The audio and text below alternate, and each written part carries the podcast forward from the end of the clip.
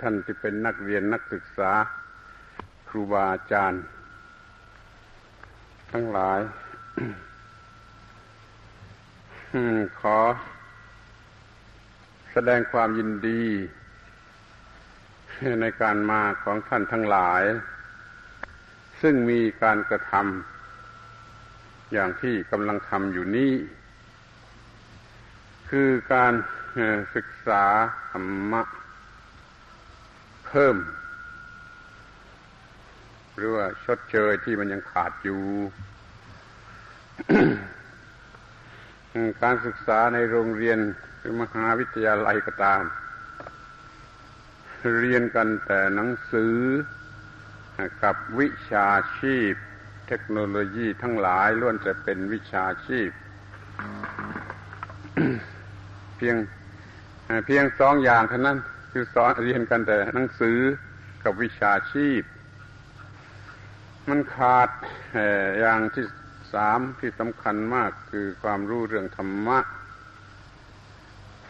ซึ่งมันเป็นวิชาที่บอกให้รู้ว่าเราจะเป็นมนุษย์กันอย่างไรจึงจะถูกต้องตามความหมายของคำว่ามนุษย์ ทางการเขาจัดการศึกษาให้เราเพียงสองอย่างคือหนังสือและอาชีพ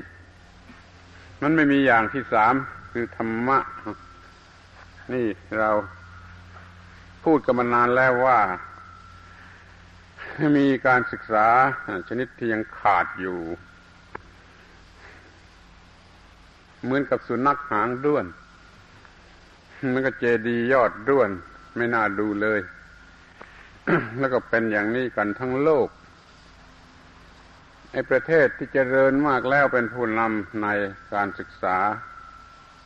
ในโลกนี้ก็ยังจัดการศึกษาเพียงสองระบบนี่เท่านั้น คือเรียนวิชาหนังสือสอนศาสตร์ให้ฉลาดแล้วก็เรียนวิชาชีพแม้จะเรียกเป็นวิทยาศาสตร์เป็นประวัติศาสตร์เป็นอะไรก็ตามมันหนักไปในทางที่ว่าจะเป็นอาชีพเพื่อประกอบอาชีพทั้งนั้นมันมุ่งไปที่อาชีพการศึกษาทั้งโลกเลยจึงมีลักษณะเหมือนกับหมาหางด้วนไม่สมบูรณ์ดังนั้นโลกเราจึงไม่ประสบสันติสุขไม่ประสบสันติภาพเพราะว่าการศึกษามันไม่สมบูรณ์ ทีนี้ที่ว่าขอแสดงความยินดีในการมาหรือการกระทำของท่านทั้งหลายก็คือว่าท่านทั้งหลายกำลังแสวงหาการศึกษาที่สามที่ยังขาดอยู่นั่นเอามาใส่ให้เต็มเป็นที่น่ายินดีว่าในวิทยาลัยในมหาวิทยาลัยเนี่ยเขาเปิดชุมนุมหรือกลุ่มพุทธศาสตร์กันขึ้นมาเป็นความขวนขวายของนักศึกษาไม่ใช่ของทางการนักเรียนนักศึกษาเขาพยายามกันขึ้นเองนี่เป็นที่น่ายินดีว่าไม่ยอมแพ้เมื่อทางรัฐบาลส่วนกลางไม่จัดให้เราก็จัดเอาเองมันจึงเกิดชุมนุมหรือกลุ่มนักศึกษาพุทธศาสตร์ขึ้นในมหาวิทยาลัยในวิทยาลัยกระทั่งในโรงเรียนยิ่งกว่านั้นก็เที่ยวแสวงหาพิเศษเพิ่มเติมเช่นมาที่นี่เป็นต้นนี่เป็นเรื่องการแสวงหาเพิ่มเติมให้มันสมบูรณ์เสียโดยเร็วเรียนกันแต่ที่สำนักศึกษานั่นมันไม่พอจึงเที่ยวแสวงหาตามที่จะหาได้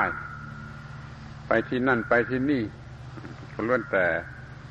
แสวงหาการศึกษาที่สามคือธรรมคือธรรมะดังนั้นอาตมาจึงบอกว่าขอแสดงความยินดีเป็นสิ่งแรกในการกระทำของท่านทั้งหลายที่มาที่นี่เพื่อประสงค์จะศึกษา ในส่วนที่ควรจะได้ศึกษาให้การศึกษาของเราเต็มหยุดการหยุดการเป็นมาหางด้วนกันสักทีถ้าพูดให้มันชัดอีกทีหนึ่งก็ว่าเพื่อต่อหางหมานั่นเอง การศึกษาธรรมะมันจะมีลักษณะเหมือนกับว่าสขนขวายต่อหางหมาคือการศึกษาที่มันยังด้วนหางด้วนหรือว่าต่อยอดพระเจดีย์ที่มันไม่สูงสมบูรณ์ก็ต่อให้สมบูรณ์อย่างนี้ก็ได้ถ้าท่านท่านทำได้สำเร็จก็เป็นว่าดีมากคือเราจะมีการศึกษาที่สมบูรณ์เราจะมีความเป็นมนุษย์ที่สมบูรณ์ผลของมันก็คือมีสันติสุขมีสันติภาพตามสมควรแก่กรณีทั้งแก่เราเองและแก่ผู้อื่นหรือว่าทั้งโลกก็ได้ถ้าธรรมะมีอยู่ในโลกก็คุ้มครองโลกทั้งโลกอ่ะให้สงบสุขมันเป็นการได้ผลเกินค่าที่เราจะลงทุนลงไปเนี่ยมันได้ผลเกินค่าขอให้มีความเข้าใจอย่างนี้แล้วขนขวายศึกษาหาความรู้ธรรมะไปอย่างสนุกสนานก็ได้เอาละทีนี้ก็มาถึงข้อที่ว่าวันนี้เราจะพูดกันเรื่องอะไรดีอาตมาก็คิดว่าจะพูดตามไอ้คำขอร้องคร่าวๆอย่างคร่าวๆมาว่าอยากจะได้ฟังธรรมะในฐานะเป็นเครื่องดำเนินชีวิตดังนั้นเราจึงพูดกันโดยหัวข้อว่าธรรมะในฐานะเป็นเครื่องดำเนินชีวิต เมื่อตั้งหัวข้อขึ้นมาอย่างนี้แล้วในสิ่งแรกที่สุดที่จะต้องพิจารณากันก่อนมันก็คือคำว่าชีวิตนั่นเองชีวิตคำนี้เคยเรียนกันมาแปลว่าความเป็นอยู่ความไม่ตายแต่รู้เท่านั้นมันไม่พอหรอกใกล้ๆไม่ต้องสอนมันก็รู้ว่าชีวิตคือความเป็นอยู่หรือไม่ตาย ที่มันควรจะรู้ก็คือที่มันลึกลงไปกว่านั้นคือความรู้ที่รู้ว่าไอ้ชีวิตเนี่ยมันจะอยู่ได้ด้วยเหตุปัจจัยที่จะช่วยบำรุงส่งเสริมปรุงแต่งชีวิตนั้นมันไม่ใช่อยู่ได้ตามลำพังชีวิต มันต้องมีอะไรหลายๆอย่างที่เข้ามาช่วยสนับสนุนปรุงแต่งอยู่มันจึงจะเป็นชีวิตอยู่ได้เช่นอย่างเราจะต้องมีเชื้อเพลิงเติมน้ำมันให้ตะเกียงตะเกียงมันจึงจะลุกอยู่ได้ดังนี้เป็นต้นตะเกียงขาดน้ำมันมันก็ไม่ลุกเป็นตะเกียงอยู่ได้มันก็ดับชีวิตนี่มันเป็นสังขารเขาเรียกสังขารชนิดหนึ่งคำว่าสังขารสังขารนี่ช่วยจำกันไว้เถิดนักเรียนนักศึกษาทั้งหลายเรารู้กันน้อยนักเรารู้กันว่าสังขารแปลว่าร่างกายเนี่ยความรู้อย่างนี้มันน้อยเกินไปเป็นความรู้ของเด็กๆคำว่าสังขารแปลว่าสิ่งที่ต้องมีสิ่งปรุงแต่งเรียกว่าสิ่งปรุงแต่งต้องมีสิ่งปรุงแต่งแล้วก็ปรุงแต่งสิ่งอื่นต่อไปคำว่าสังขารแปลว่าปรุงแต่งมันเองก็ถูกปรุงแต่งต้องมีสิ่งปรุงแต่งจึงจะอยู่ได้แล้วมันก็ปรุงแต่งสิ่งอื่นต่อไปสังขารคือสิ่งที่มีการปรุงแต่งอย่างนี้ชีวิตก็เป็นสังขารชนิดหนึ่งจึงต้องมีของปรุงแต่งปัจจัยรายๆที่มันจะช่วยเป็นชีวิตรอดชีวิตดำเนินชีวิต นั่นแหละจำเป็นสำหรับสิ่งที่เรียกว่าชีวิตเราดูเราเกิดมาเองได้เมื่อไหร่ก็ต้องเกิดจากบิดามารดาตั้งครรภ์อยู่ในครรภ์ก็ต้องมีอะไรปรุงแต่งหล่อเลี้ยงคลอดออกมาก็ต้องมีบิดามารดาผู้ช่วยเลี้ยงแล้วก็ได้อาหารได้เครื่องเพื่อเพื่อเกื้อกูลทุกอย่างก็รอดชีวิตอยู่ได้ทุกวันนี้มันก็ต้องมีเหตุปัจจัยปรุงแต่งส่งเสริมชีวิตนั้นโดยเฉพาะก็คืออาหารนะเป็นส่วนสำคัญ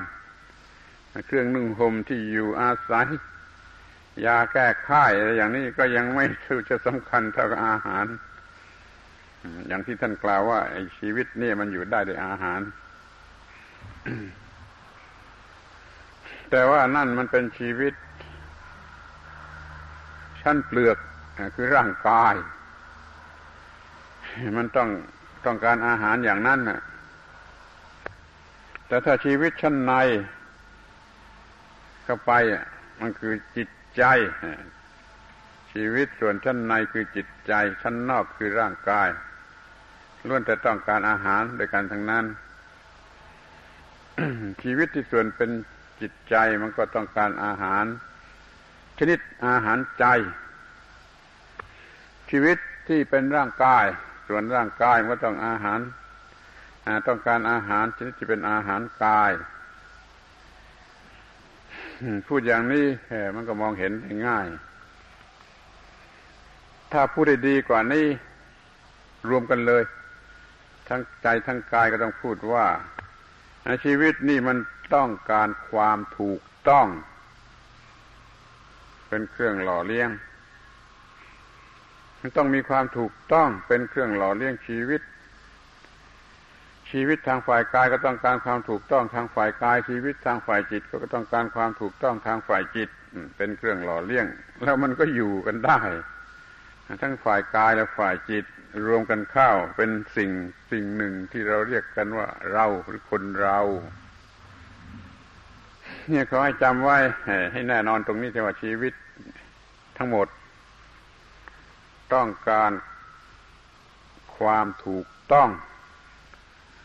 เป็นเครื่องหล่อเลี้ยงมันไว้ถ้าไม่มีความถูกต้องมันก็ต้องแตกดับแหละ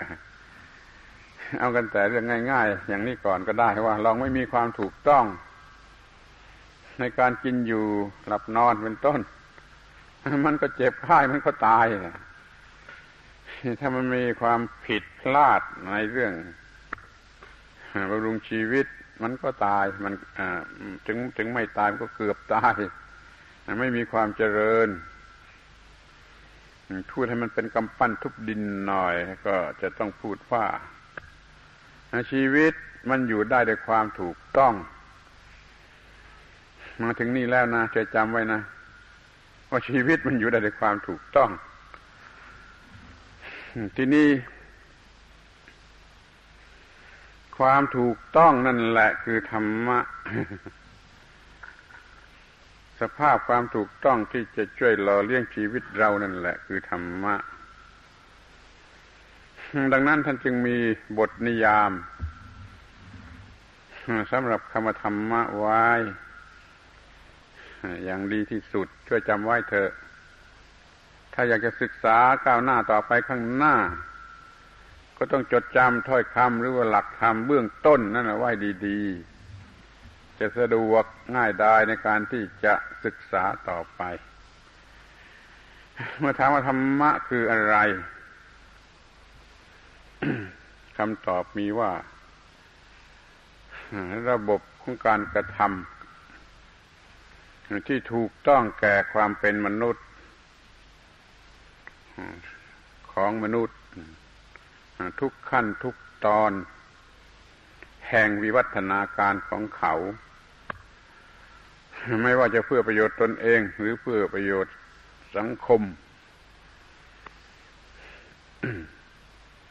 ชีวิต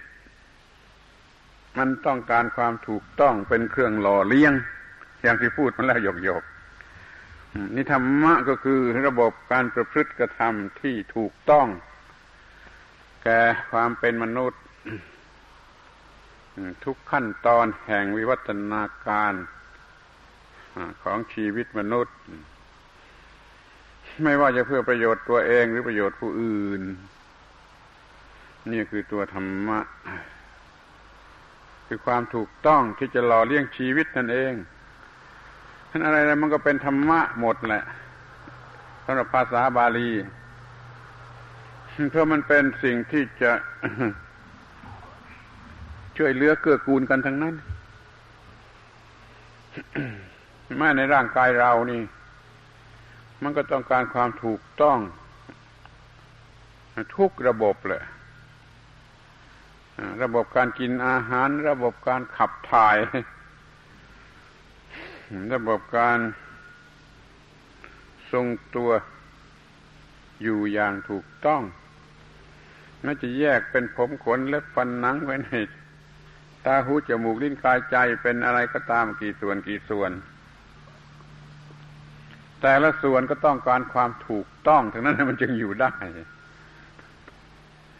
ลองทำให้ผิดความถูกต้องทางตาคือขาดความถูกต้องทางตาตามันก็บอดแหละหรือตามันก็เสียอย่างนี้เป็นต้นเราไม่เคยรู้สึกหรือไม่เคยรู้สึกไม่อยากจะรู้สึกเลยซ้ำไปว่าทุกทุกส่วนของร่างกายนี่มันอยู่ได้ด้วยความถูกต้องตามที่ส่วนนั้นๆต้องการทุกส่วนทีเดียวเพราะผิดพลาดส่วนใดก็เกิดโรคภัยไข้เจ็บขึ้นที่ส่วนนั้นๆนี่มันเห็นได้ง่ายทางฝ่ายวัตถุมันเห็นได้ง่าย กินอาหารถูกต้องพักผ่อนนอนถูกต้องถ่ายจาระปัสสาวะถูกต้องอาบน้ำถูกต้องบริหารกายทุกอย่างถูกต้อง ก็มีสุขภาพถูกต้องหรือดีแต่ว่านี่มันเป็นส่วนร่างกายซึ่งไม่มีความสำคัญ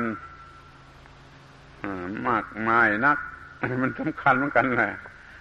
แต่ว่ามันยังสู้ความสำคัญส่วนจิตใจไม่ได้เพราะจิตใจมันเป็นส่วนลึกส่วนที่ควบคุมร่างกายถ้าผิดพลาดในทางใจในทางร่างกายมันก็ผิดหมดเราจะต้องนึกถึงในส่วนจิตใจกันแหละให้มากว่ามันมีความถูกต้องอย่างไรก็ต้องให้มีความถูกต้องเพียงพอจะต้องคอยระวังให้จิตใจ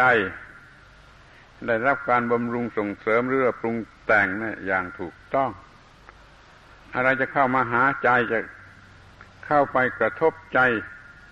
จะเข้าไปปรุงแต่งจิตใจ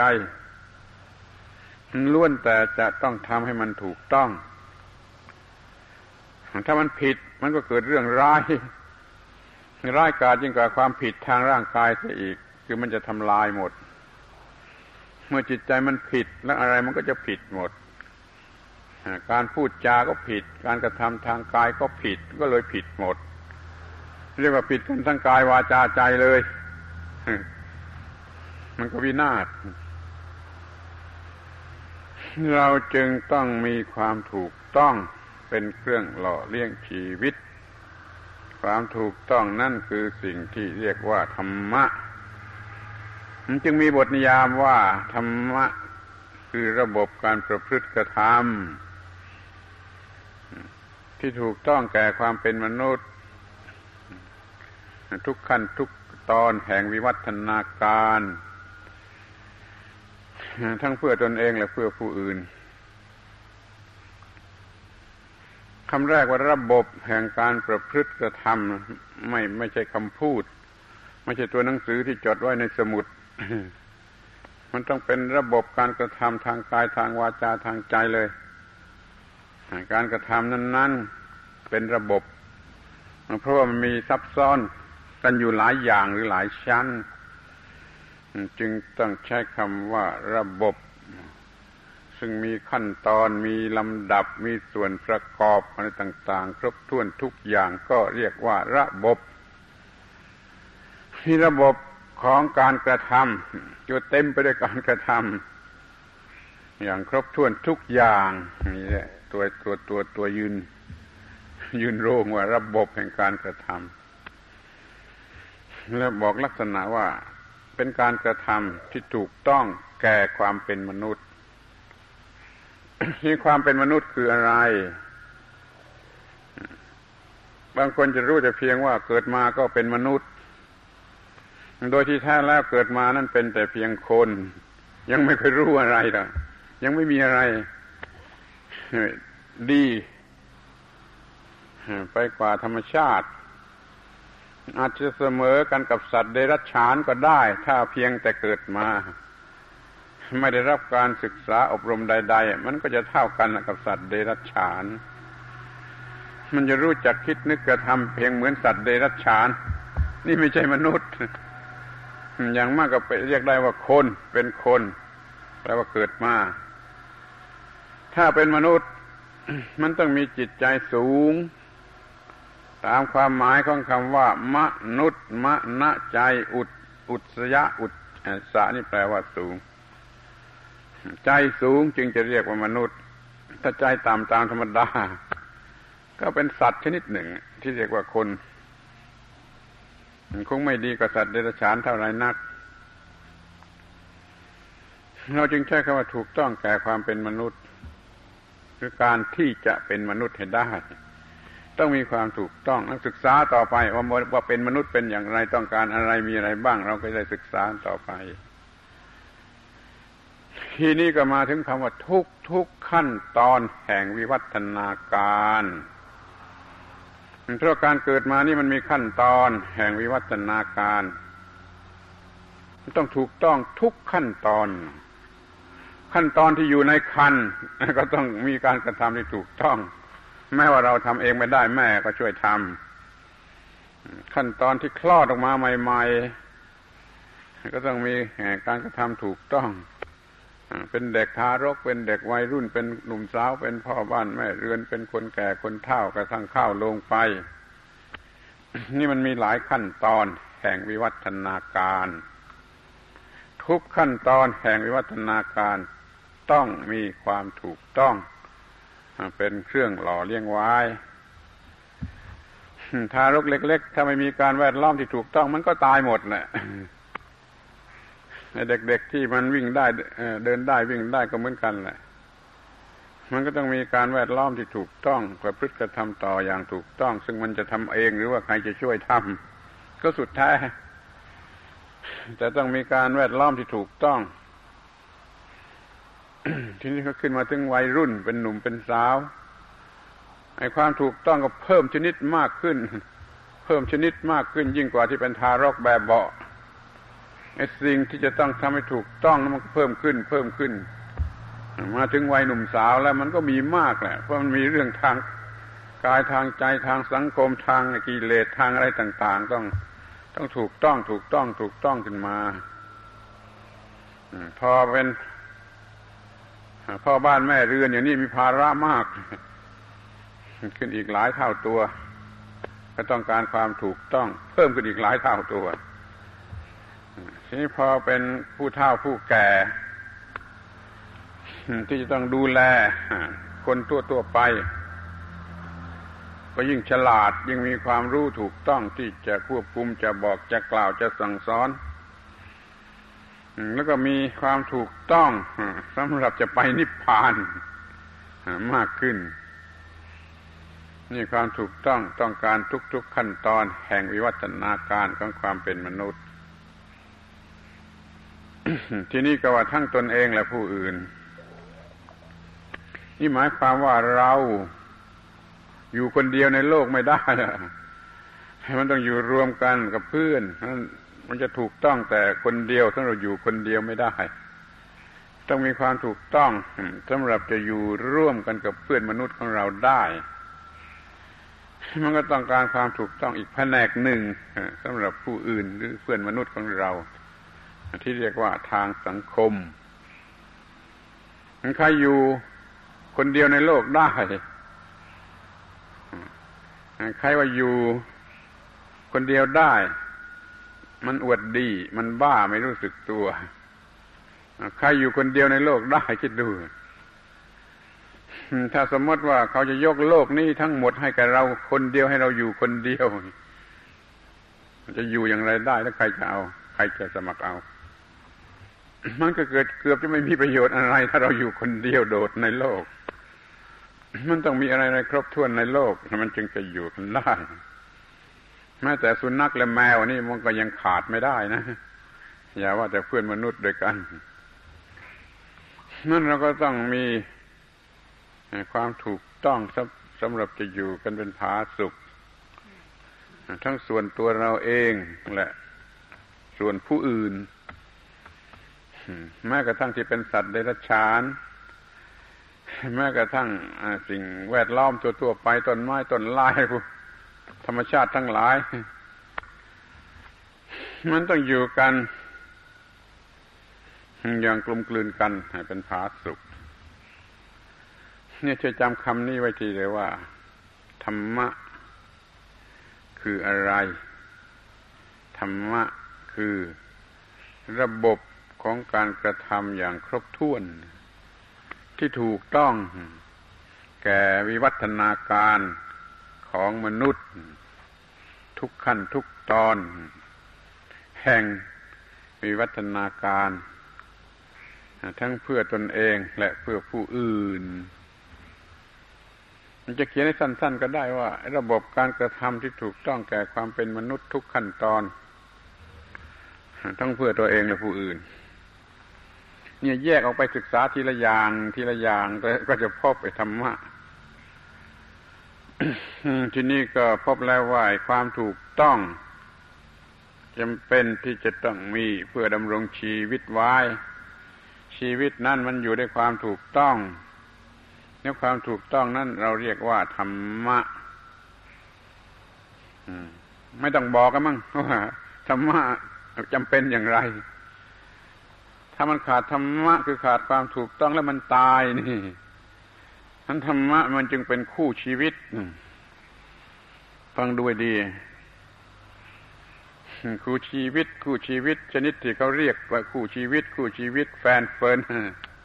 ไม่เท่าไรมันก็กัดกันนี่จะเป็นคู่ชีวิตได้เท่าไรกี่มากน้อยแต่ถ้ามีธรรมะเป็นคู่ชีวิตแล้วก็แน่นอนถาวรตลอดกาลธรรมะเป็นคู่ชีวิตอย่างแท้จริงอย่างนี้ท่านอย่าเอาเป็นของไว้สมัครเล่นหรือของเล่นของอดิเรกสิชีวิตนี่มันเป็นของจริง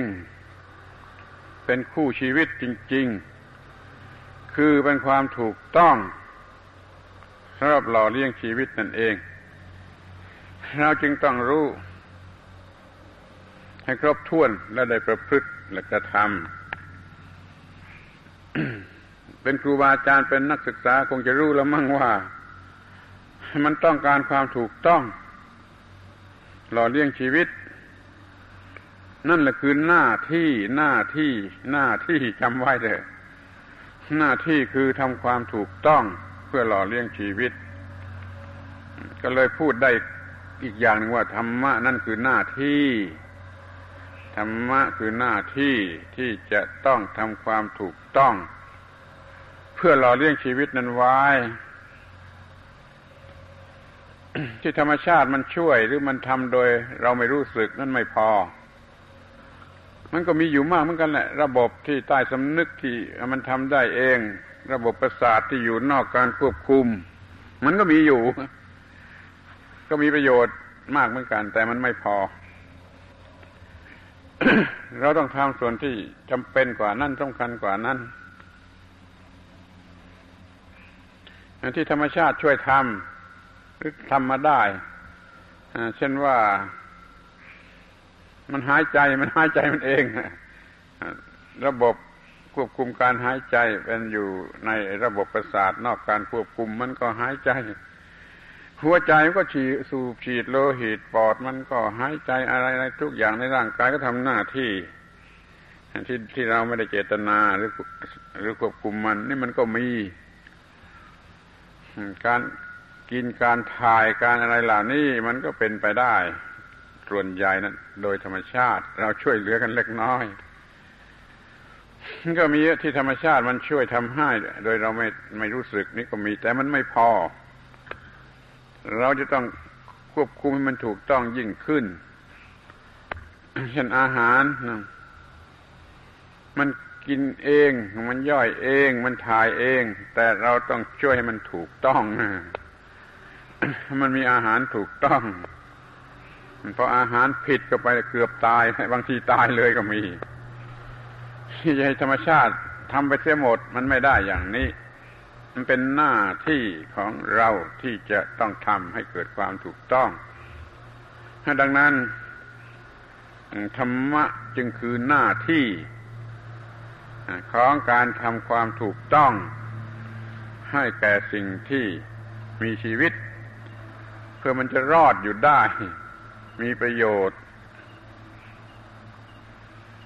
ถ้าจะเอาทางภาษาศาสตร์ก็จะศึกษามากออกไป ถึงภาษาศาสตร์ มันก็รู้ไปถึงว่าธรรมะเนี่ยคือเรื่องของธรรมชาติธรรมะทั้งหลายมันเป็นเรื่องของธรรมชาติทั้งหมดทั้งสิ้นไม่ยกเว้นอะไรที่พวกเราเรียกกันว่าธรรมชาติธรรมชาตินั่นแหละแต่เรายังรู้จักน้อยเกินไปในทางธรรมะก็มีคำว่าธรรมชาติความหมายกว้างกว่านั้นคือพูดได้เลยว่าไม่มีอะไรที่ไม่ใช่ธรรมชาติร่างกายจิตใจอะไรก็เป็นธรรมชาติความรู้สึกอะไรก็เป็นธรรมชาติความดีความชั่วก็เป็นธรรมชาติความสุขความทุกข์ก็เป็นธรรมชาติเป็นธรรมชาติแม้กระทั่งสูงสุดคือพระนิพพานก็ธรรมชาติ เรียกว่าธรรมชาติทุกชนิดเท่าที่มนุษย์จะรู้จักได้เนี่ยเรียกว่าธรรมธรรมะทั้งนั้นธรรมะแปลว่าธรรมชาตินี่นี่มันมันมันรู้มากเกินมันรู้มากไปหน่อยแต่ก็ดีเหมือนกันจำไว้ธรรมะคือธรรมชาตินักความหมายที่สองธรรมะคือกฎของธรรมชาติในธรรมชาติทั้งหลายต้องมีกฎของธรรมชาติควบคุมมิฉะนั้นธรรมชาติมันก็เป็นไปไม่ได้ต้องมีกฎของธรรมชาติควบคุมธรรมชาติตัวธรรมชาติก็เรียกว่าธรรมะตัวกฎของธรรมชาติก็เรียกว่าธรรมะทีนี้มันมีกฎของธรรมชาติตายตัวอยู่อย่างนั้นอย่างนั้นอย่างนั้นสิ่งที่มีชีวิตก็มีหน้าที่ที่จะต้องสนองกฎของธรรมชาติคือทำตามกฎของธรรมชาติให้ถูกต้องเช่นร่างกายนี่มีกฎว่าต้องกินต้องอาบต้องถ่ายเป็นกฎของธรรมชาติหลีกไม่ได้แล้วก็ต้องสนองคือการทำหน้าที่กินอาบถ่ายเป็นต้นให้มันถูกต้องนี่หน้าที่ตามกฎของธรรมชาติก็เรียกว่าธรรมะทีนี้ความหมายที่สี่ก็คือผลที่มันจะเกิดขึ้นมาเมื่อเราทำหน้าที่ของเราแล้วก็มีผลเกิดขึ้นตามสมควรเสมอจะผิดจะถูกจะสุขจะทุกข์มันก็แล้วแต่การกระทำแต่ว่าการกระทำแล้วมันจะมีผลเสมอเรามีหน้าที่ที่จะกระทำให้ถูกต้องเราก็ทำให้ถูกต้องนี่คือผลตามหน้าที่นั่นก็เรียกว่าธรรมะด้วยเหมือนกัน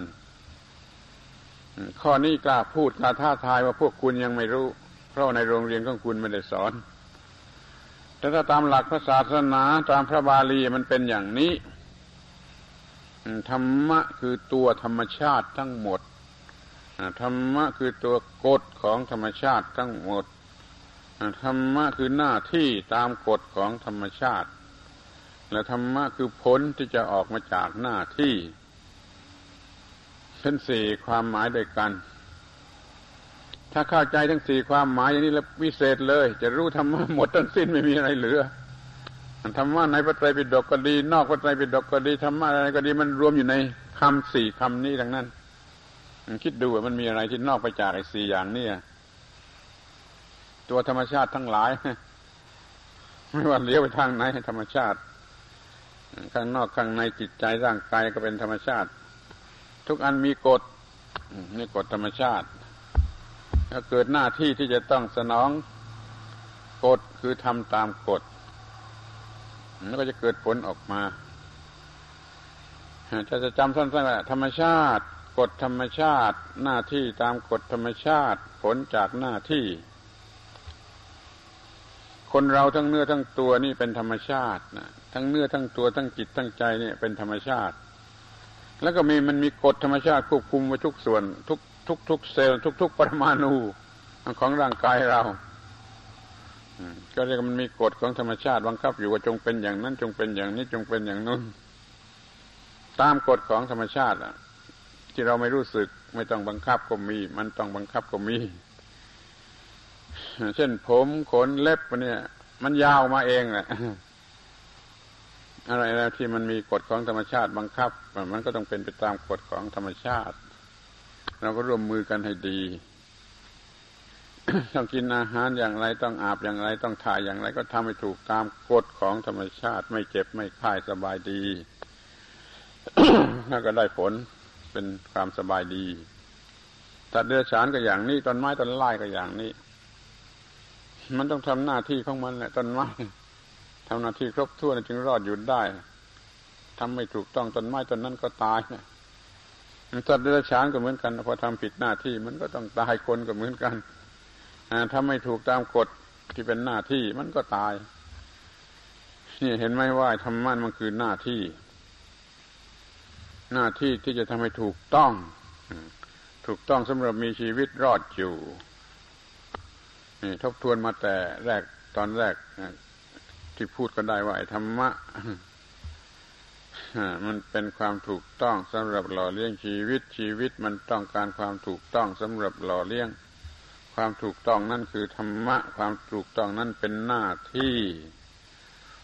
ที่สิ่งที่มีชีวิตจะต้องทำถ้ามันไม่มีชีวิตมันก็ไม่มีปัญหาข้อนี้เช่นก้อนหินมันไม่มีชีวิตมันก็ไม่มีไม่มีไม่มีหน้าที่เหมือนสิ่งที่มีชีวิต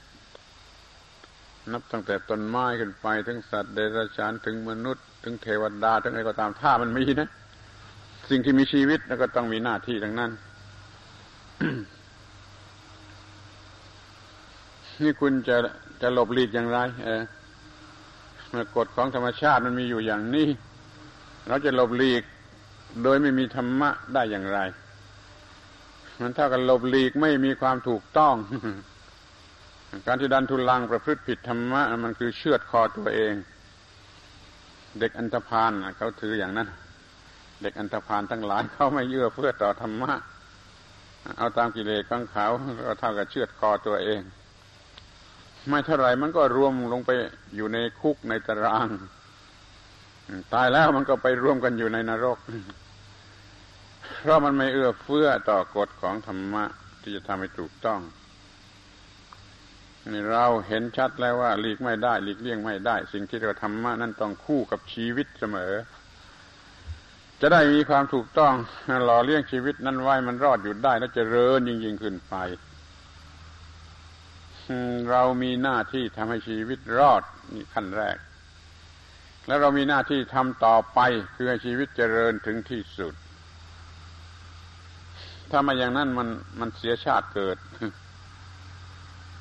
มันเป็นคำที่หยาบคายหน่อยนะจำเป็นที่ไม่รู้จะพูดอย่างไรถ้ามันไม่ทำให้รอดชีวิตอยู่ได้มันก็เสียชาติเกิดหรือว่ารอดชีวิตอยู่ได้แต่มันไม่มีดีอะไรที่จะยิ่งยิ่งขึ้นไปมันก็เสียชาติเกิดเหมือนกันนั่นคือไม่มีธรรมะไม่มีธรรมะสำหรับจะถูกต้องเพื่อจะรอดชีวิตอยู่ได้หรือเพื่อจะทำให้ดียิ่งยิ่งขึ้นไปเห็นไหมว่าเราไม่มีทางที่หลีกเลี่ยงจากการมีธรรมะแล้วก็ต้องมีธรรมะนี่ร้อยศึกษาสิ่งที่เรียกว่าธรรมะให้เพียงพอแยกเป็นเรื่องเรื่องเรื่องเรื่องเรื่องเรื่องไปเลยปฏิบัติให้มันถูกต้อง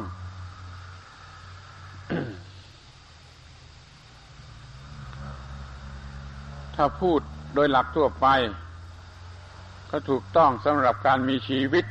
ถูกต้องสำหรับการมีชีวิตอยู่ได้และเจริญยิ่งยิ่งขึ้นไปที่นี่เรียกพูดอย่างทั่วไปอย่างนั้นนะมันไม่ไม่ไม่ชัดพอมันก็ต้องแยกออกไปเป็นขั้นตอนว่าไอ้ชีวิตนั่นนะมันเป็นขั้นตอนถ้าเป็นเด็กก็ต้องมีธรรมะสำหรับเด็กระบบหนึ่งเลย ถ้าเป็นวัยรุ่นก็มีธรรมะสำหรับวัยรุ่นระบบหนึ่งถ้าเป็นคนหนุ่มคนสาวก็มีธรรมะสำหรับคนหนุ่มคนสาวระบบหนึ่ง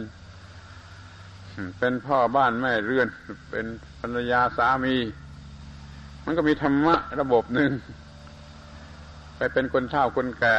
ก็มีระบบหนึ่งมันเป็นระบบระบบซึ่งเราจะต้องจัดให้ถูกต้องทุกระบบเพราะว่าเราหลีกเลี่ยงไม่ได้นี่ที่จะไม่เดินมาตามลำดับอย่างนั้นเมื่อเดี๋ยวนี้เราเป็นอะไรเราก็ต้องรู้สิ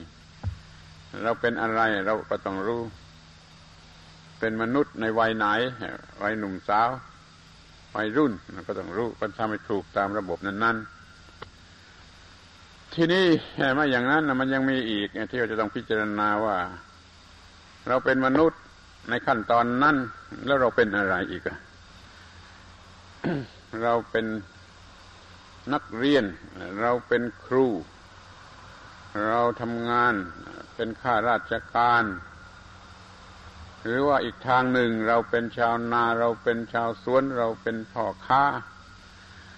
เราเป็นกรรมกรกระทั่งว่าเราเป็นคนขอทานถ้ามีก็ต้องทำให้ถูกตามระบบนั่นๆด้วยเสมอไปเป็นชาวนาก็มีธรรมะสำหรับชาวนา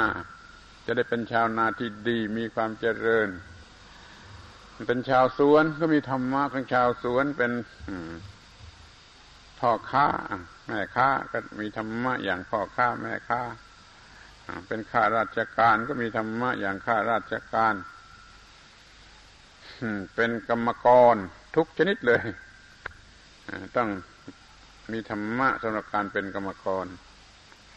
กระทั่งว่าเป็นคนขอทานก็ต้องประพฤติธรรมะของคนขอทานให้ถูกต้องให้เป็นคนขอทานที่ดีที่นี่เลยพูดออกไปถึงว่าแม้ในฝ่ายเลวฝ่ายชั่วมันก็มีธรรมะฝ่ายเลวฝ่ายชั่วเราไม่ต้องการล่ะเราไม่พูดถึงก็ได้แต่ถ้าพูดถึงมันก็มีธรรมะฝ่ายเลวฝ่ายชั่วเช่นเป็นโจรก็มีธรรมะของโจร ระบบธรรมะของโจรแต่เราจะเรียกใช่ว่าอธรรมไม่เรียกว่าธรรมะที่จริงก็คือธรรมะระบบนั้นๆน่ะธรรมะของโจรธรรมะของไอ้อันธพาลกระทั่งธรรมะของคนขี้เกียจธรรมะของคนเลวไหลธรรมะอย่างนี้มันมันส่วนที่ไม่พึงปรารถนาก็ไม่ไม่ต้องพูดกันนี่ก็ทำพูดถึงธรรมะในฝ่ายที่มันจะเจริญจะงอกงามนี่จึงพูดกันว่าทุกระบบการงานต้องมีธรรมะที่ถูกต้องสำหรับบุคคลผู้มีระบบการงานนั้นๆก็คือมีธรรมะนั่นเองนี่คงจะนึกออกในทุกคนแล้วว่าการงานนั่นคือธรรมะธรรมะนั่นคือการงานเพราะธรรมะคือหน้าที่พูดมาหยกหยกเนี่ยธรรมะคือหน้าที่ธรรมะก็คือหน้าที่หน้าที่คือการงานธรรมะคือการงานดังนั้นก็เห็นได้ชัดว่าการทำการงานในหน้าที่นั่นคือการปฏิบัติธรรมะนี่ความสำคัญที่สุดที่คนมันยังโง่และทำลายตัวเองไม่รู้ว่าการทำการงานนั่นคือการปฏิบัติธรรมะ ถ้าเขารู้เขาก็จะสนุกสนานพอใจในการทำการงานเพราะว่ามันเป็นการปฏิบัติธรรมะบางคนเรียนมาถึงขนาดนี้แล้วก็ยังไม่รู้ว่าธรรมะคือหน้าที่การงานนั่นเองบางคนเอาธรรมะไว้ที่วัดตัวเองอยู่ที่บ้านถ้าจะพบธรรมะกันสักทีหนึ่งก็มาวัดต้องมาวัดจึงจะพบธรรมะนี่มันสอนกันผิดๆธรรมะคือหน้าที่ของสิ่งที่มีชีวิตทำหน้าที่ของสิ่งที่มีชีวิตที่ไหนธรรมะก็มีอยู่ที่นั่นเมื่อชาวนาไถนาอยู่กลางนาเขาก็มีธรรมะของชาวนาอยู่กลางนาอย่างนี้ทั้งนั้นเลยเมื่อคนแจเรือจ้าง อยู่เขาก็มีธรรมะอยู่ขณะที่กุมแจวเรือจ้างคนถีบสามล้อคนล่างท่อถนนคนกวาดถนนเขาก็มีธรรมะอยู่เมื่อเขากำลังทำหน้าที่นั้นๆคนขอทานที่ขอทานอย่างอย่างดีอย่างเป็นคนขอทานที่ดีก็มีธรรมะอยู่ในการขอทานดังนั้นไม่ว่าอาชีพหน้าที่การงานอะไรอะไรเป็นธรรมะหมดจึงพูดว่าการงานคือการปฏิบัติธรรมการปฏิบัติธรรมคือการทำหน้าที่การงาน ถ้าเป็นครูมันก็มาอยู่กับนักเรียนหรือว่าถือชอกอยู่หน้ากระดานดำกับนักเรียนนั่นน่ะคือปฏิบัติธรรมะสำหรับครูแล้วก็ได้เป็นครูที่ดีถ้าทำดีทำถูกต้องทำสมบูรณ์มันก็เป็นครูที่ดีถ้าคดโกงหน้าที่ก็เป็นครูโกงคดโกงหน้าที่ก็เป็นครูที่ไม่ดีเพราะไม่มีธรรมะของครูเนี่ยขอให้ดูเถอะว่าไอ้ธรรมะนี่มันเกี่ยวกับชีวิตอย่างไรเราต้องศึกษารู้ธรรมะสำหรับเป็นทางดำเนินของชีวิตความถูกต้องสำหรับจะดำเนินชีวิตนั่นคือธรรมะต้องศึกษาธรรมะเพื่อเป็นทางดำเนินของชีวิต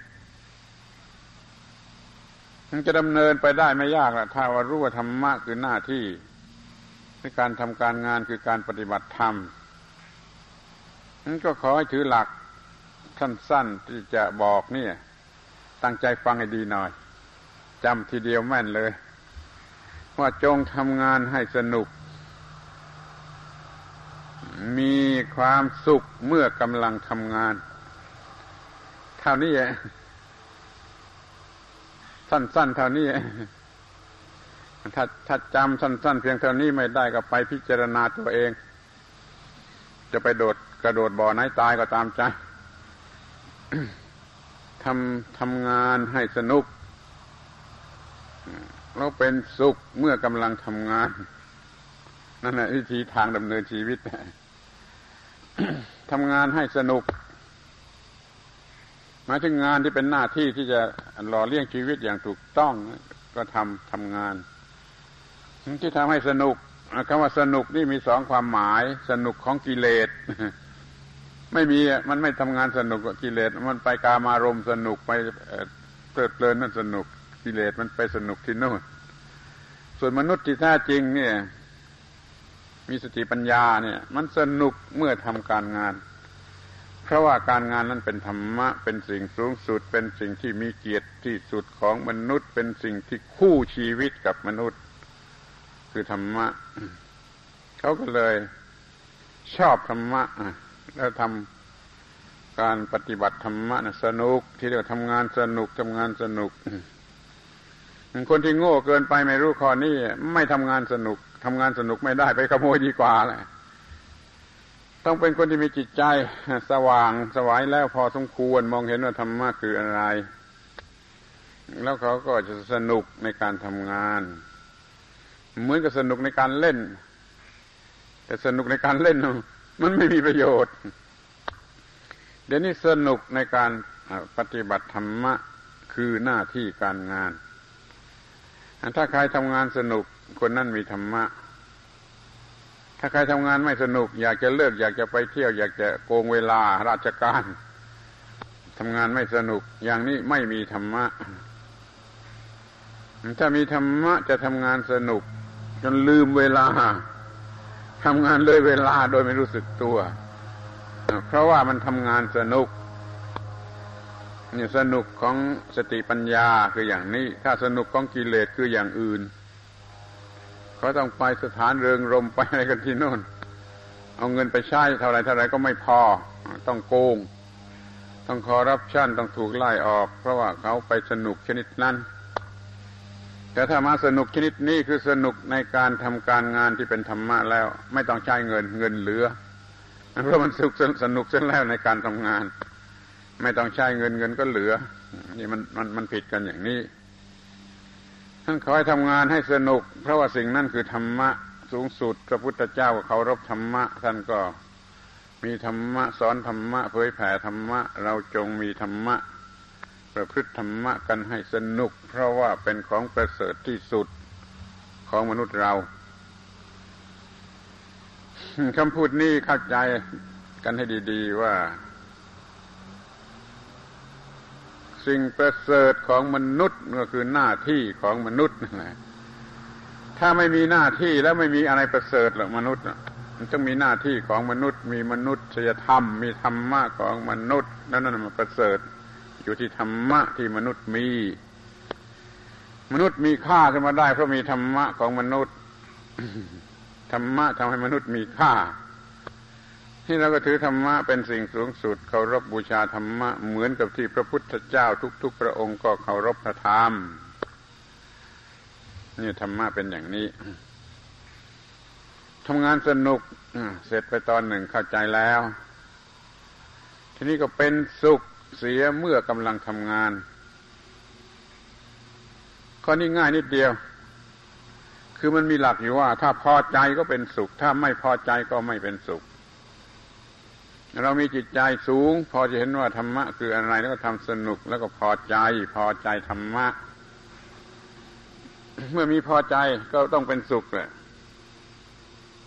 ทุกคนไปพิจารณาดูเถอะว่าไอ้ความสุขทุกชนิดนะต้องมาจากความพอใจนะ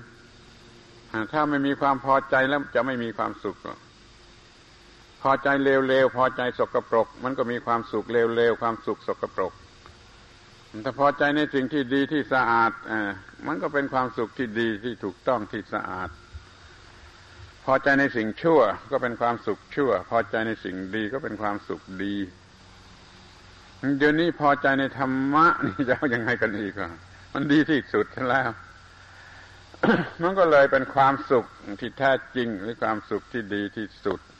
เพราะว่าพอใจในธรรมะจากความพอใจนั้นก็เกิดความรู้สึกที่เป็นสุขเพราะพอใจในธรรมะมันก็พอใจในตัวเองที่ได้ประพฤติธรรมะก็ยิ่งเป็นสุขเพิ่มขึ้นไปอีกพอใจในธรรมะก็เป็นสุขทีหนึ่งแล้วพอใจในตัวเองที่ได้ประพฤติธรรมะมันก็ยิ่งเป็นสุขอีกส่วนหนึ่งอีกมันความสุขมันจึงอยู่ที่ความพอใจที่เราพอใจในตัวเองยกมือไหว้ตัวเองได้เพราะความพอใจนั่นน่ะคือสวรรค์สวรรค์ของคนเราอยู่ที่พอใจตัวเองจนยกมือไหว้ตัวเองได้ที่นี่และเดี๋ยวนี้ไม่ต้องรอต่อตายแล้วสวรรค์ต่อตายแล้วนั้นยังไม่แน่และก็ยังมองไม่เห็นยังไม่มีใครรับประกันแต่สวรรค์ที่นี่เนี่ยพอใจตัวเองจนยกมือไหว้ตัวเองได้ก็มีความชื่นอกชื่นใจเป็นสวรรค์แต่ว่าพระพุทธเจ้ารับประกันก็ได้แต่ไม่ดีเท่ากับตัวเองนั่นแหละเป็นผู้รับประกันตัวเองเพราะมันรู้สึกอยู่กับใจนี่ว่าเป็นสุขเป็นสุขแล้วจะเอาใครมารับประกันอีกพอใจในตัวเองมันรู้สึกอยู่แท้ๆแล้วก็เป็นสุขมีความสุขที่เรียกกันว่าสวรรค์นั้นมันเป็นชื่อของความสุขเดี๋ยวนี้มันมีความสุขก็เรียกว่าสวรรค์สวรรค์มีได้ที่นี่และเดี๋ยวนี้คือทำความพอใจในตัวเองจนถึงกับยกมือไหว้ตัวเองได้ถ้าจะถามว่าที่นี่ใครยกมือไหว้ตัวเองได้กี่คนมันจะกลายเป็นคำกระทบกระเทียบหรือจะเป็นคำด่าไปเลยก็ได้งั้นไม่ถามแต่อยากจะขอร้องว่าพอค่ำลงจะนอนอย่างนี้ลองคิดบัญชีดูตลอดวันนี้เราทำอะไรบ้างที่ถึงขนาดยกมือไหว้ตัวเองได้ถ้ามีพอแล้วแหละอันนี้ทั้งวันเราได้ทำอะไรดีถึงขนาดที่พอจะไหว้ตัวเองได้จะไหว้ตัวเองสักครั้งนึงก็ได้ไม่เป็นไรไม่ต้องพนมมือไหว้ก็ได้ใจมันไหว้อยู่เองก็ใช้ได้แล้วมันไหว้ตัวเองได้นี่มีสวรรค์วันนี้มีสวรรค์ทุกวันทำอย่างนี้ทุกวันทำอย่างนี้ก็มีสวรรค์ทุกวันทุกวัน แต่ถ้ามันไม่เห็นอย่างนี้นะก็ไม่ได้ทำเห็นแต่ความผิดพลาดเกลียดน้ำหน้าตัวเองมันคือนรก เมื่อไรเกลียดน้ำหน้าตัวเองว่าไม่ไม่มีอะไรดีเสียเลยนั่นคือนรกยังเสียใจให้มากยังหลบหลีกให้มากอย่าให้มันมี อย่าให้มีอาการที่เรียกว่าเกลียดน้ำหน้าตัวเองที่เขาเรียกกันภาษา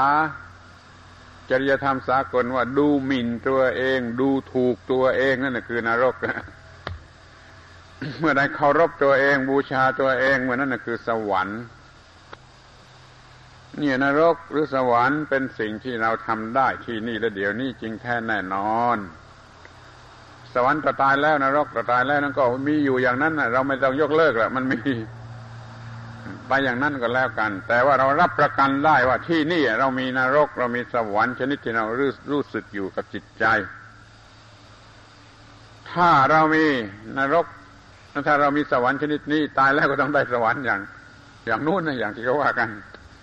ถ้าเราไม่ตกนรกที่นี่แล้วเดี๋ยวนี้ตายแล้วก็ไม่ตกนรกแต่ถ้าเราเกลียดชังตัวเองตกนรกอยู่ที่นี่ตายแล้วก็ไม่ต้องสงสัยก็ต้องไปตกนรกข้างหน้านั่นอีกนั้นขออย่าได้ตกนรกที่นี่เลยจงมีแต่สวรรค์ชื่นชมตัวเองนับถือตัวเองเคารพตัวเองยกมือไหว้ตัวเองได้อยู่ตลอดเวลาเถิดนี่แหละคือทางดำเนินแห่งชีวิตธรรมะเป็นทางดำเนินแห่งชีวิตหมายความว่าอย่างนี้เอานรกก็ได้เอาสวรรค์ก็ได้ถ้าดีกว่านั้นต้องศึกษามากขึ้นไปมากขึ้นไปมากขึ้นไปจนเหนือเหนือสวรรค์ก็จะเป็นนิพพานคือไม่ไม่มามัวยินดียินร้ายขึ้นขึ้นลงลงอะไรอยู่ต้องการสงบเงียบเกลี้ยงว่างเป็นนิพพาน อธิบายได้ง่ายง่ายความดีใจก็เหนื่อยความเสียใจก็เหนื่อยเราอย่าดีใจอย่าเสียใจอยู่เกลี้ยงเกลี้ยงว่างๆดีกว่านะอธิบายว่านิพพานมันดีกว่านรกหรือสวรรค์ก็ไปสังเกตดูเองกันแล้วกันนี่ถ้าดีใจดีใจบางทีเป็นลมชักไปเลยกินข้าวก็ไม่ลงที่ดีใจเกินไปกินข้าวไม่ลงเหมือนกันเสียใจเกินไปกินข้าวไม่ลงเหมือนกันท่านอย่าไปดีใจเสียใจเลยปกติอยู่ตรงกลางเกลี้ยงเกลี้ยงว่างๆนั่นนั่นคือนิพพานหรือเย็นเย็นเย็นสนิท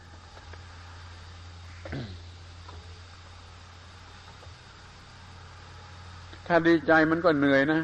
ไปสังเกตดูไม่ต้องเชื่อใครละไปสังเกตดูเองไอ้ความดีใจที่รุนแรงนะมันก็เหนื่อยความเสียใจมันก็เหนื่อยมันก็ไม่เป็นการพักผ่อนดีใจก็ไม่พักผ่อนเสียใจก็ไม่พักผ่อนต่อเมื่อมันไม่มีทั้งสองอย่างนั่นแหละจึงจะเป็นความพักผ่อนอยู่ที่บ้านมันก็เดี๋ยวดีใจเดี๋ยวเสียใจเดี๋ยวยินดีเดี๋ยวยินร้ายไปเที่ยวที่ทุ่งนาไปเที่ยวที่ชายทะเลไปเที่ยวที่ไหนเสียมันอย่ามีความยินดียินร้ายจิตมันว่างมันเกลี้ยงมันเป็นการพักผ่อนแต่ถ้าเก็บเอาความยินดียินร้ายดีใจเสียใจไปที่นั่นอีกมันก็ไม่มีพักผ่อนอีกเหมือนกันมันจะไปตากอากาศที่ทะเลไปพักผ่อนที่ทะเลนั้นมันก็ไม่แน่มันอยู่ที่ว่าทำจิตใจหยุดให้เกลี้ยงให้เย็นได้หรือไม่ถ้าเราอยู่ที่บ้านทำจิตใจหยุดให้เย็นให้เกลี้ยงได้มันก็เป็นการพักผ่อนไม่ต้องไปตากอากาศให้เสียสตางค์เราจัดในใจของเราให้ถูกต้องปรับปรุงให้ถูกต้องมันก็เป็นความสุขสงบเย็นนั่นไม่ต้องเสียสตางค์คนโง่โง่ต้องขนสตางค์ไปใช้ที่สถานเริงรมย์ถมลงไปเท่าไรถมลงไปเท่าไรมันก็ไม่มีความสุขเพราะมันเป็นเรื่องหลอกลวงของกิเลสเงินเดือนก็ไม่พอใช้ต้องคดโกงต้องหลอกลวงต้องคอร์รัปชันถ้าเขาจับได้ก็ถูกไล่ออกนี่ไม่รู้จักสร้างสวรรค์ไม่รู้จักสร้างนิพพานขึ้นในจิตใจเพราะว่าเขาไม่รู้จักทางเดินแห่งชีวิตจงทำงานให้สนุกแล้วก็เป็นสุขเมื่อกำลังทำงานมันก็เห็นได้อยู่ในตัวแล้วว่าถ้าอย่างนี้มันก็ทำงานได้มากนี่เพราะมันทั้งทั้งสนุกและทั้งเป็นสุขมันก็ทำงานได้มาก คนอื่นก็ทำงานกันวันละแปดชั่วโมงก็เบื่อแล้วเราทำงานวันละสิบแปดชั่วโมงก็ยังไม่เบื่อเนี่ยอาตมาไม่ได้หลอกไม่ได้พูดหลอกให้ใครทำงานตัวเองเป็นพยานว่าได้เคยทำอย่างนั้นมาแล้ว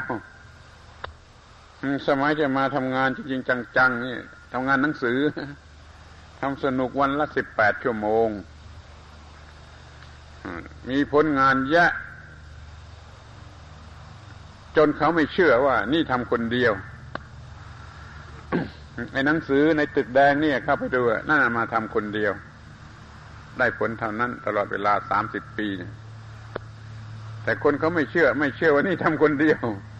เพราะเขาไม่เคยถือหลักอย่างเราเราบอกทำงานให้สนุกเป็นสุขเมื่อทำการงานแล้วมันจะทำได้มากไม่น่าเชื่อนี่ขอให้ทุกคนถือเป็นหลักดำเนินชีวิตว่าทำงานให้สนุกเป็นสุขเมื่อกำลังทำงานเพราะงานนั่นคือหน้าที่หน้าที่นั่นคือธรรมะก็คือปฏิบัติธรรมะให้สนุกนั่นเองธรรมะมาเป็นคู่ชีวิตจิตใจของเรามาหล่อเลี้ยงชีวิตของเราก็มีแต่ความเจริญรุ่งเรืองไปตามทางของธรรมะเท่านี้ก็พอแล้วที่เป็นการชี้เห็นว่าธรรมะเป็นทางดำเนินแห่งชีวิตขอให้รู้จักธรรมะกันให้แท้จริงให้ถูกต้องอย่ารู้จักเหมือนเด็กๆอมมือในโรงเรียนว่าธรรมะคือคำสั่งสอนของพระพุทธเจ้ามันรู้กันเพียงเท่านั้นนั่นก็ไม่รู้ว่าพระพุทธเจ้าสอนว่าอย่างไรครูก็สอนนักเรียนแต่ว่าธรรมะคือคำสั่งสอนของพระพุทธเจ้าแล้วก็ยังไม่ได้บอกว่าท่านสอนอย่างไร ถ้าบอกมันก็ต้องบอกว่าธรรมะคือคำสั่งสอนของพระพุทธเจ้าท่านสอนให้ทำหน้าที่ของมนุษย์อะไรที่เป็นหน้าที่ของมนุษย์ในธรรมเถิดท่านสอนอย่างนั้นที่จะมาขยายความอธิบายชัดเจนลงไปว่าจงทำงานให้สนุกก็คือปฏิบัติธรรมะให้สนุกแล้วเป็นสุขเสียเมื่อกำลังทำงาน ก็คือเป็นสุขเมื่อกำลังปฏิบัติธรรมะนั่นเองเรามีธรรมะเป็นเนื้อตัวเป็นชีวิตจิตใจของเรามีธรรมะเป็นตัวเราอย่ามีกิเลสเป็นตัวเรากิเลสสกปรกเราร้อนมืดมัวเอาไปทิ้ง เอาธรรมะนะถ้าจะมีตัวเรานะเอาธรรมะเป็นตัวเรามีความสะอาดสว่างสงบแห่งจิตใจเป็นตัวเราอย่างนี้มีธรรมะเป็นตัวเราไม่ต้องใช้เงินมีความสุขที่สุดเงินก็เหลือใช้เอาไปช่วยใครที่ไหนก็ได้เพราะมันไม่ต้องใช้เพื่อซื้อหาความสุขมันเป็นสุขเสร็จแล้วเมื่อกำลังทำงานจะบอกให้เป็นหลักง่ายๆสั้นๆอีกนิดหนึ่งว่าถ้าความสุขแท้จริงไม่ต้องใช้เงินถ้าความสุขหลอกลวงต้องใช้เงินจนไม่พอไปรู้เองใครกำลังทำอย่างไรเกี่ยวกับเรื่องนี้ ความสุขที่ซื้อมาด้วยเงินนั้นเป็นความหลอกลวงเป็นความเพลิดเพลินไม่ใช่ความสุขถ้าความสุขที่แท้จริงจะไม่ต้องใช้เงินเลยคือเป็นสุขเมื่อกำลังทำงานทำหน้าที่ปฏิบัติธรรมะ